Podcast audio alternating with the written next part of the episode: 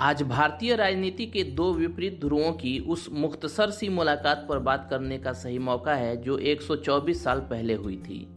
मुलाकात की जगह उसी मुल्क की राजधानी थी, जिसके साम्राज्य में सूरज ना छिपने की कहावत चर्चा पाई थी। एक था सैंतीस साल का वो वकील, जिसे लोग एम के गांधी के नाम से जानते थे। उसने दक्षिण अफ्रीकी भारतीयों के बीच नेतृत्व जमा लिया था।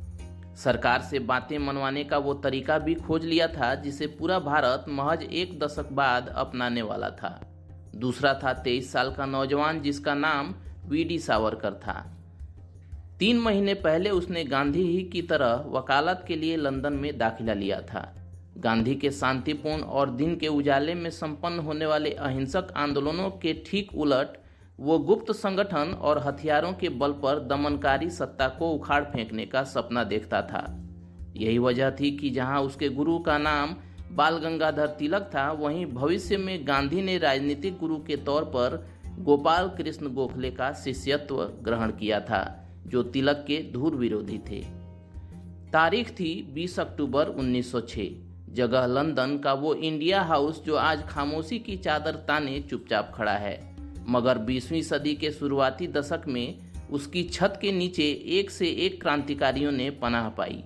इंडिया हाउस की दास्तान खुद में बेहद रोमांचकारी है, लेकिन आज बात उस छोटी सी मुलाकात की, जिसे जानकर आप भी समझ लेंगे कि वर्तमान भारत में टकरा रही दो विचारधाराओं के प्रेरणा पुरुषों की पहली और भेंट दरअसल इस संघर्ष की पूर्व पीठिका है। गांधी और सावरकर के एनकाउंटर का कोई रिकॉर्ड नहीं मिलता।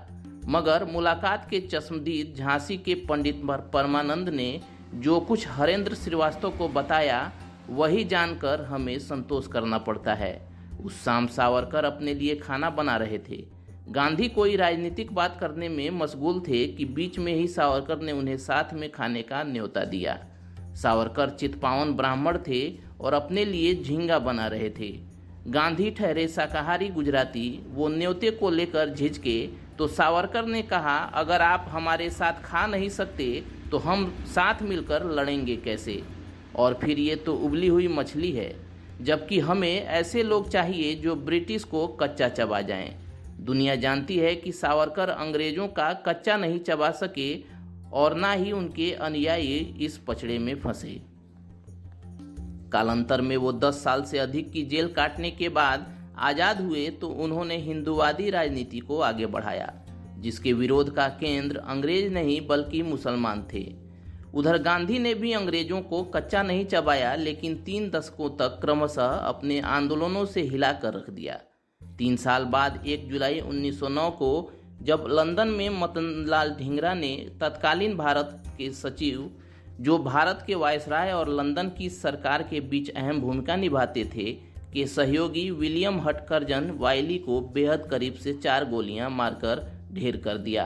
तब भी गांधी और सावरकर एक दूसरे से अलग विचार रखते थे।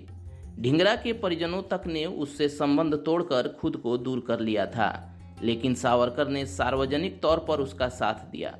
वहीं गांधी ने इसे बहादुरी भरा कारनामा मानने के बजाय हिंसक कृत्य ठहराया।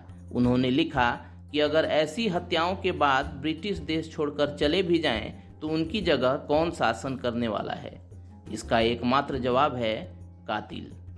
गांधी सावरकर की एक मुलाकात और हुई। संजोग से ये भी अक्टूबर था। साल 1909 था और तारीख 24 अक्टूबर। लंदन में भारतीय समुदाय विजयादशमी मनाने के लिए इकट्ठा हुआ था। गांधी ने उस दिन राजनीति पर बोलने से परहेज किया और रामायण पर बोले। उन्होंने देश की आज़ादी से पहले चल रहे संघर्ष को रामायण के पात्रों से जोड़ते हुए कहा था कि शासन करने से पहले भगवान राम ने वनवास भोगा था। तब सीता को भी असंख्य परेशानियाँ झेलनी पड़ी थीं और लक्ष्मण किसी अविवाहित की तरह जिए थे। उनके बाद सावरकर को बोलने का मौका मिला और उन्होंने देवी दुर्गा के बहाने युद्ध का ज़िक्र किया।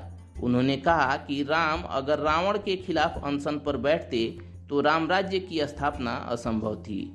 निश्चित ही सावरकर युग और परिस्थिति भुलाकर हिंसक उपायों के पक्ष में तर्क गढ़ रहे थे, जबकि अचरज है कि गांधी दुनिया के दरवाजे पर दस्तक देते लोकतंत्र को पहचान कर ऐसा रास्ता दिखा रहे थे, जिसमें मनुष्य का खून कम से कम बहे।